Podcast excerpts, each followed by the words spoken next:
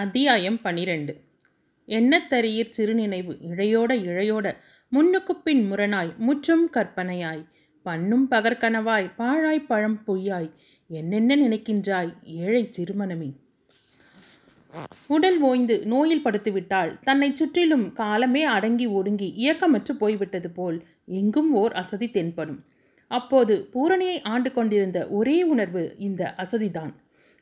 அரவிந்தனை காண முடியவில்லை என்ற ஏக்கமும், அவன் தன்னை மறந்து புறக்கணிக்க தொடங்கிவிட்டானோ என்ற ஐயமும் இந்த அசதியை 2 மடங்காக்கி இருந்தன.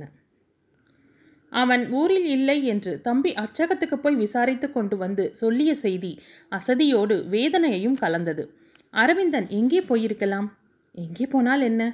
போகும்போது என்னிடம் ஒரு வார்த்தை சொல்லி கொண்டு போக வேண்டுமென்று தோன்றாமலா போய்விட்டது? அப்படி ஒரு வெறுப்பும் அரவிந்தனுடைய மனத்தில் உண்டாகுமா?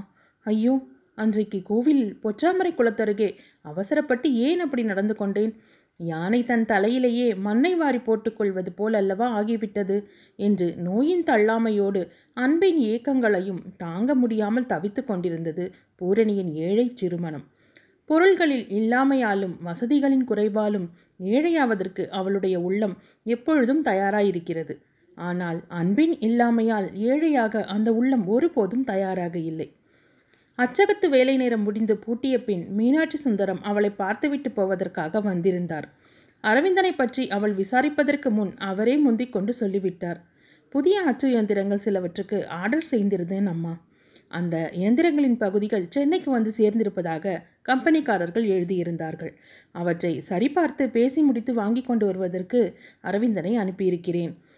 அவன் கூட ஊருக்கு புறப்படுவதற்கு முதல் நாள் மாலை உன்னை கோவில் சந்தித்ததாக சொன்னானே, அப்போது ஊருக்கு போவது பற்றி உன்னிடம் சொல்லியிருப்பான் என்றல்லவா நினைத்தேன் என்று கூறினார் மீனாட்சி சுந்தரம். பூரணி கேட்டாள், என்றைக்கு திரும்பி வருகிறார் அவர்? வருகிற நாள்தான், அநேகமாக அவன் போன வேலை முடிந்திருக்கும். நாளை அல்லது நாளன்னைக்கு அவனை எதிர்பார்த்து கொண்டிருக்கிறேன். அதற்கு மேல் அவனும் தங்கமாட்டான். இங்கே அச்சகத்தில் வேலை தலைக்கு மேல் கிடக்கிறது. அவன் இல்லாமல் ஒன்றுமே ஓடவில்லை என்று மறுமொழி கூறினார் அவர். அரவிந்தன் அலுவல் நிமித்தமாகத்தான் வெளியூர் சென்றிருக்கிறான். தன் மேல் ஏற்பட்ட கோபமோ ஏமாற்றமோ அவனுடைய பயணத்திற்கு காரணம் என்று உணர்ந்த போது பூரணியின் நெஞ்சத்தில் நம்பிக்கை ஊற்றுக்கண் திறந்தது. இப்படி உடல் நலமில்லாமல் படுத்து கொண்டிருக்கிறாயே அம்மா, உன்னை கவனித்து கொள்ள இங்கே யார் இருக்கிறார்கள்? நான் வேண்டுமானால் ஒரு வேலைக்கார பெண்ணை பேசி அனுப்பிவிக்கட்டுமா? பணமோ வேறு வகை உதவிகளோ எது வேண்டுமானாலும் என்னிடம் கூச்சமில்லாமல் கேளம்மா, நான் வேண்டியதை செய்து கொடுக்கிறேன் என்று பாசத்தோடு வேண்டிக் கொண்டார் மீனாட்சி சுந்தரம். அதெல்லாம் இப்போது ஒன்றும் வேண்டாம், அவசியமானால் சொல்கிறேன். அவர் ஊரிலிருந்து வந்ததும் ஒரு நடை வந்து பார்த்துவிட்டு போகச் சொல்லுங்கள். அவசரம் ஒன்றுமில்லை, வந்தால் நினைவூட்டுங்கள் போதும் என்று கூறி அவரை அனுப்பினாள் பூரணி. அரவிந்தனை வரச் சொல்லி தானே வலுவில் வேண்டிக் கொள்ளும் போது பூரணிக்கு நாணமாகத்தான் இருந்தது. ஆனால் அன்பின் ஆற்றாமையாலும் ஏக்கத்திலும் அந்த நாணம் கரைந்தே போய்விட்டது. பச்சை கற்பூரம் வைத்திருந்த இடத்தில் அந்த மனம் நிலவுவது போல அரவிந்தன் அருகில் இல்லாவிட்டாலும் அவனை பற்றிய நினைவுகளில் மனம் அவள் நெஞ்சின் எல்லையெல்லாம் நிறைந்திருந்தது. அன்று இரவு அதற்கு முன் கழித்த நாட்களை விட அவள் சற்று நிம்மதியாக தூங்கினாள். தளர்ச்சியும் ஓரளவு குறைந்து நலம் பெற்றிருந்தாள். மறுநாள் காலை எழுந்திருந்த போது சோர்வு குறைந்து உடல் தெம்பாக இருப்பது போல் தோன்றியது. அன்று காலை மங்களேஸ்வரி அம்மாளும் செல்லமும் அவளை பார்க்க வந்தபோது காரியதரிசி அம்மாளையும் அழைத்து கொண்டு வந்திருந்தார்கள். காரியதரிசி அம்மாள் தன்னை பற்றி தவறான கருத்துக்களை மறந்து பார்த்து அனுதாபம் விசாரிக்க வருகிற அளவுக்கு மனத்தை மாற்றிய பெருமை மங்களேஸ்வரி அம்மாளுடையதாகத்தான் இருக்க வேண்டும் என்று பூரணி நினைத்தாள். நானும் துணைத் தலைவி அம்மாளும் அன்றைக்கு உன்னை பொற்றாமரை குளத்தருகே பார்த்தோம். அம்மனுக்கு சாத்திய பூ கொஞ்சம் இருந்தது. உன்னை கூப்பிட்டு கொடுத்து வைத்துக்கொள்ள சொல்லலாம் என்று உன் பக்கம் திரும்பினேன்.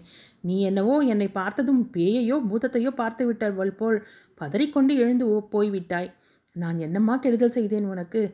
ஏதோ நான் வகிக்கிற பதவிக்கு அப்படி ஒரு கடிதம் வரும்போது கூப்பிட்டு விசாரிக்க வேண்டிய முறை உண்டு, அதற்காக விசாரித்தேன் என்று காரியதரிசியம்மாள் சொல்லிய போது பூரணியின் வியப்பு இன்னும் அதிகமாயிற்று. தன்னுடைய மனக்குழப்பங்களால் தானே ஒவ்வொன்றையும் ஒவ்வொருவரையும் பற்றி தப்பாக கணக்கு போட்டுக்கொண்டு மயங்கி வருந்து இருக்கிறோம் என்று அவள் உணர்ந்தாள். காரியதரிசி அம்மாளின் மனமாற்றத்தை முழுவதும் இயல்பாகவே விளைந்ததென்று பூரணியால் நம்ப முடியாவிட்டாலும் மங்களேஸ்வரி அம்மாளின் முயற்சியால் தான் விளைந்திருக்க வேண்டுமென்று அவளால் அனுமானித்து கொள்ள முடிந்தது. வந்தவர்கள் புறப்பட்டு சென்ற பின் சிறிது நேரத்தில் வைத்தியர் வந்து பார்த்துவிட்டு, நீ நாளைக்கு தண்ணீர் விட்டு கொள்ளலாம் என்று கூறி சென்றார். அவரை அனுப்பிவிட்டு பூரணி படுக்கையில் சாய்ந்து அமர்ந்தவாறே காலையில் வந்த செய்தித்தாளை எடுத்து பார்த்து கொண்டிருந்தாள். அக்கா, ஓர் 5 ரூபாய் வேண்டும். முகத்தை மறைத்தாற்போல் தூக்கி பிடித்து வாசித்து கொண்டிருந்த செய்தித்தாளை கீழே தனித்து கொண்டு எதிரே பார்த்தாள் பூரணி. தம்பி திருநாவுக்கரசு தலையை சொரிந்து கொண்டு நின்றான். இப்போது எதற்கடா பணம்? போன வாரம் தானே சம்பளம் கட்டினாய். சம்பளத்துக்காக இல்லக்கா, பரீட்சை நெருங்குகிறது, கொஞ்சம் நோட்டு புத்தகங்களும் ஒரு புது பேனாவும் வாங்க வேண்டும். இப்போது இருக்கிற பேனா எழுதும் போது மை கசிகிறது. பூரணி தம்பியின் முகத்தை நன்றாக பார்த்தாள். எதையோ மறைத்து எதற்கோ தயங்கி தயங்கி பேசினான் திருநாவுக்கரசு. ஏண்டா சட்டை இவ்வளவு அழுக்காக இருக்கிறது? குளித்தாயோ இல்லையோ, தலைவாரி கொள்ளாமல் இப்படி காடு மாதிரி ஆக்கி கொண்டு தான் பள்ளிக்கூடம் போக வேண்டுமோ? என்னதான் படிப்பு அதிகமாக இருக்கட்டுமே, அதற்காக இப்படியா இருப்பாய்? காலையில் 9 மணிக்கு முன்னாலேயே பறந்து கொண்டு ஓடுகிறாய், மாலையில் நெடுநேரம் கழித்து திரும்புகிறாய். நீ எங்கே போகிறாய், எப்போது திரும்புகிறாய், ஒன்றுமே தெரியவில்லை. வீட்டில் புத்தகத்தையே தொடுவதில்லை. எங்கேதான் படிக்கிறாயோ, என்னதான் செய்கிறாயோ? தம்பி தலையை குனிந்தான். சட்டை பித்தானில் விளையாடியது. கால் தரையை தேய்த்தது. அலமாரியை திறந்து 5 ரூபாய் எடுத்து கொண்டு போ. சாயங்காலம் புது பேனாவையும் நோட்டு புத்தகங்களையும் வாங்கி கொண்டு வந்து என்னிடம் காண்பிக்க வேண்டும். வர வர உன் போக்கு எனக்கு கொஞ்சம் கூட பிடிக்கவில்லை. வயது ஆகிறதே ஒழிய குடும்ப பொறுப்பு தெரியவில்லையே உனக்கு என்று தம்பியிடம் கண்டித்து சொல்லி அனுப்பினாள் பூரணி. சில நாட்களாகவே அவன் போக்கு ஒரு மாதிரி விரும்பத்தகாத விதத்தில் மாறியிருந்தது. பள்ளிக்கூடத்திலிருந்து நேரம் கழித்து வீடு திரும்புதல், அந்த செலவு இந்த செலவு என்று அடிக்கடி காசு கேட்டல், வீட்டில் தங்காமல் வெளியே சுற்றுதல் என்ற பழக்கங்கள் உண்டாகியிருந்தன. 12லிருந்து 18 வயது வரையுள்ள வயது ஆண் பிள்ளையின் வாழ்க்கையில் மிக முக்கியமானது. எண்ணெய் வழுக்குகிற கையில் கண்ணாடி டம்ளரை எடுத்துக்கொண்டு கல் தரையில் நடந்து போகிற மாதிரி பருவம் இது. இந்த வயதில் நல்ல பழக்கங்கள் கீழே விழுந்து சிதறிவிட்டால் பின்பு ஒன்று திரட்டி உருவாக்குவது கடினம். இதனால் தான் பூரணி தம்பி திருநாவுக்கரசை பற்றி கவலை கொள்ள தொடங்கி இருந்தாள். பள்ளிக்கூடத்தில் திருநாவுக்கரசு எப்படி நடந்து கொள்கிறான் என்று சிறிய தம்பி சம்பந்தன் மூலம் விசாரித்து தெரிந்து கொண்டிருந்தாள் பூரணி. அண்ணனுக்கு விடலை பிள்ளைங்களோட பழக்கம் அதிகரிச்சிருக்கிறதாக்கா. வகுப்புகளுக்கு வராமல் ஏமாற்றிவிட்டு எங்கெங்கோ போய்விடுகிறான். ஆசிரியர்களுக்கு அடங்குவதில்லை. நான் ஏதாவது கேட்டால் அக்காவிடம் சொன்னாயோ உன் முதுகுத்தோலை உரித்து விடுவேன் என்று என்னை பயமுறுத்துகிறான் அக்கா என்று சம்பந்தன் அவளுக்கு சொல்லியிருந்தான். இருக்கிற கவலைகள் போதாதென்று இப்போது தம்பியை பற்றிய இந்த புது கவலையும் அவளை பிடித்து கொண்டிருந்தது. அவளுக்கு செய்தித்தாளை படிப்பதில் மனம் லயிக்கவில்லை. திருநாவுக்கரசு பணம் எடுத்துக்கொண்டு போன பின் அலமாரியில் போய் தொகையை எண்ணி பார்த்தாள். 5 ரூபாய்க்கு பதில் 10 ரூபாய் குறைந்தது. அவள் திகைத்தாள். இந்த பிள்ளையை இனிமேலும் இப்படியே விட்டு கொண்டிருக்க முடியாது. அடித்து திருத்த வேண்டிய காலம் வந்துவிட்டது என்று கடுமையான சினத்தோடு மனத்தில் எண்ணிக்கொண்டு அலமாரி கதவை சாத்திய போது, உள்ளே வரலாமா என்று அவளுக்கு பழக்கப்பட்ட அழகிய குரல் வாயிலில் கேட்டது. நெஞ்சில் சேர்த்து வைத்து கொண்டிருந்த தாகமெல்லாம் தனிய பூரணி திரும்பி பார்த்தாள். அரவிந்தன் மட்டும் தனியாக வந்திருந்தால் பூரணிக்கு அப்போதிருந்த துடிப்பில் அவன் அருகில் போய் கதறியிருப்பாள். அன்று கோவிலில் அவனிடம் அப்படி நடந்து கொண்டதற்கான காரணங்களை எல்லாம் கூறி மன்னிப்பு கேட்டிருப்பாள். ஆனால் அரவிந்தன் இப்போது தனியாக வரவில்லை. அன்று கோவிலில் உடன் கண்ட அந்த முரட்டு ஆளும் அரவிந்தனோடு வந்திருந்ததால் வாருங்கள் என்பதற்கு மேல் அதிகமாக எதையும் கூறி தன் ஆர்வத்தை காட்டிக்கொள்ள முடியவில்லை பூரணிக்கு. பிரயாண அலைச்சல்களின் காரணமாக அரவிந்தனின் எழில் முகத்தில் சிறிது கருமை நிழலிட்டிருந்தது. அவனுடைய நீண்ட நாசியின் நுனியில் சிறிதாக அழகாக ஒரு பரு அரும்பியிருந்தது. தாமரை இதழ் முடிகின்ற இடத்தில் முக்கோணமாக படித்து கத்தி நுனி போல கூராக இருக்குமே, அதுபோல் அவன் நாசிக்கு எடுப்பாய் இருந்தது அந்த அழகு பரு. அருகில் வந்து அன்போடு அவளை விசாரித்தான் அரவிந்தன். உனக்கு உடம்பு எப்படி இருக்கிறது இப்போது? நான் ஊருக்கு போவதற்கு முதல் நாள் உன்னை கோவிலில் பார்த்தேன். உன்னிடம் சொல்லிக்கொள்ளலாம் என்று நினைத்துத்தான் உன்னை கூப்பிட்டேன். உனக்கு காதில் விழவில்லை போலிருக்கிறது. நீ திரும்பி பாராமல் போய்விட்டாய் என்று ஒரு பிணக்கும் இல்லாமல் அரவிந்தன் இயல்பான மகிழ்ச்சியோடு இயல்பான புன்னகையோடு பேசத் தொடங்கிய போது பூரணி திகைத்தாள். தன்னை பற்றி அரவிந்தன் மனத்தில் அன்றைய நிகழ்ச்சி எத்தனை வெறுப்பை உண்டாக்கியிருக்கும் என்று அவள் கற்பனை செய்து வைத்து கொண்டிருந்தாளோ அதற்கு நேர்மாறாக இருந்தது அவன் இப்போது நடந்து கொள்கிற முறை. உங்கள் மனத்துக்கு எதையும் நன்றாக புரிந்து கொள்ளவே தெரியாதா அரவிந்தன்? பிறருடைய துன்பத்தைக் கண்டு இறக்கப்படும் போதுதான் நீங்கள் குழந்தைத்தனமாக நடந்து கொள்வீர்கள் என்று எண்ணியிருந்தேன். அன்பு செலுத்துவதிலும் கூட நீங்கள் குழந்தைதான் போலும் என்று நினைத்த போது அவள் உள்ளத்தில் அவன் முன்பிருந்ததை காட்டிலும் உயர்ந்த இடத்தை பெற்றுக்கொண்டு விட்டான். காது கேட்காமல் போகவில்லை, வேண்டுமென்றே உங்களை ஏமாற்றி விட்டுத்தான் போனேன் என்று சொல்லிவிட நாக்கு துடித்தது. உடனிருந்த மனிதருக்காக அதை அடக்கி கொண்டாள் அவள். அரவிந்தன் கையோடு கொண்டு வந்திருந்த பழக்குடையை பிரித்து அவளுக்கு முன் வைத்தான். இதெல்லாம் எதற்கு என்று உபசாரமாக சிரித்து கொண்டே கேட்டாள் பூரணி. அன்பு கனிய அவன் கூறலானான். இன்றைக்கு காலையில் தான் சென்னையிலிருந்து வந்தேன் பூரணி. அச்சகத்திற்குள் நுழைந்ததும் பெரியவர் உன்னை பற்றி சொன்னார். இப்போது எப்படி இருக்கிறது? உனக்கு உடல் நலமில்லை என்று கேள்விப்பட்டதும் நான் பதறி போய்விட்டேன். நீரே இங்குதான் வருகிறேன். நாளைக்கு தண்ணீர் விட்டு கொள்ளலாம் என்று வைத்தியர் கூறிவிட்டு போயிருக்கிறார். உங்களை பார்த்ததும் பேசி தீர்த்துவிட வேண்டுமென்று மனத்தில் என்னென்னவோ சேர்த்து வைத்திருந்தேன். இப்போது ஒன்றுமே நினைவு வரமாட்டேங்கிறது. உடம்புக்கு ஒன்றுமில்லை, மனக்குழப்பங்களால் நானாக இழுத்து விட்டு கொண்டதுதான் எல்லாம். இவ்வாறு அவள் கூறிக்கொண்டு வந்தபோதே அரவிந்தன் குறுக்கிட்டு பேசினான். இவன் இருக்கிறானே என்பதற்காக நீ மனம் விட்டு பேச தயங்குகிறாய். இவன் அந்நியன் இல்லை, எனக்கு உயிர் தோழன்.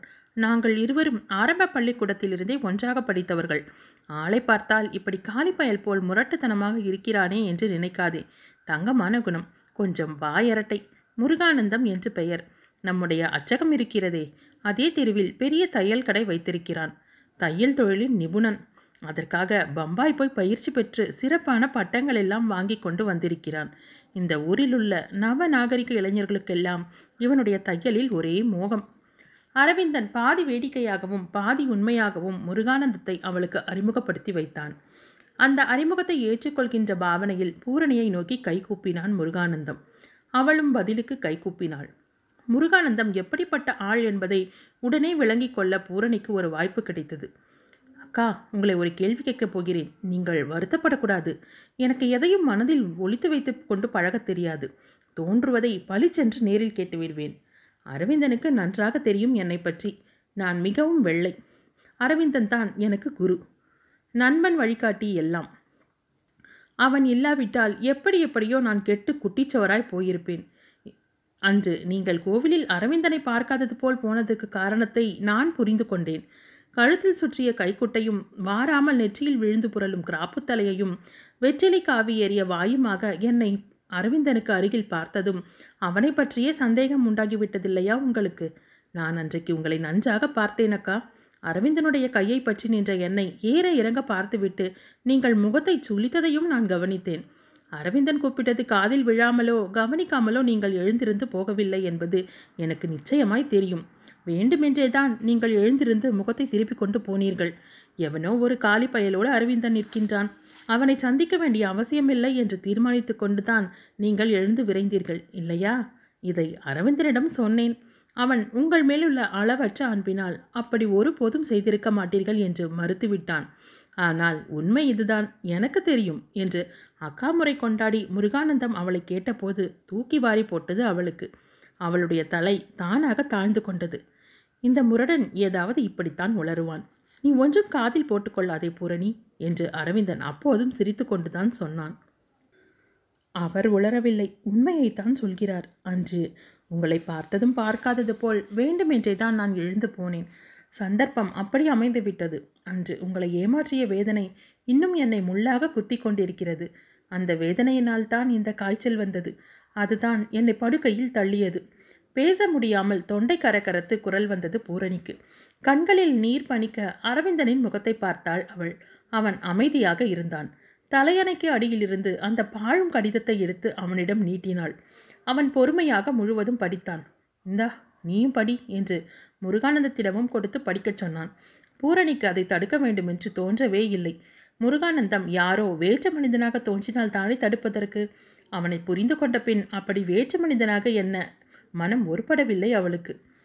அந்த கடிதம் மங்கையர் கழகத்து காரியதரிசி அம்மாளுக்கு வந்தது. என்னை கூப்பிட்டு விசாரித்தார்கள். அன்று எனக்கு ஏற்பட்ட வேதனைக்கு அளவே இல்லை. குழம்பிய மனத்தோடு நான் கோவிலில் உங்களை பார்த்தேன். பக்கத்தில் காரியதரிசி அம்மாளும் இருந்தாள். இந்த சமயத்தில் உங்களை பார்த்து பேசாமல் இருந்தால் நல்லதென்று முட்டாள்தனமாக ஓர் எண்ணம் ஏற்பட்டது. அப்போதிருந்த ஆத்திரத்தில் அப்படியே செய்துவிட்டேன். அதற்காக உங்களிடமிருந்து மன்னிப்பு கேட்கும் தகுதி எனக்கு உண்டோ இல்லையோ? நீங்கள் என்னை மன்னித்துத்தான் ஆக வேண்டும். இதை கேட்டு அரவிந்தன் சிரித்தான். முருகானந்தம் கொதிப்போடு பூரணியை நோக்கி கூறினான். அக்கா, அண்ணன் உங்களை மன்னித்து விடலாம். ஆனால் உங்களையும் அண்ணனையும் பற்றி இப்படி ஒரு கடிதம் எழுதின கைகளை நான் மன்னிக்க முடியாது. அந்த கீழ்மை நிறைந்த விரல்களை என் கைகளாலேயே தேடி பிடித்து முருங்கைக்காயை முறிப்பது போல முறித்தெறிய வேண்டும்.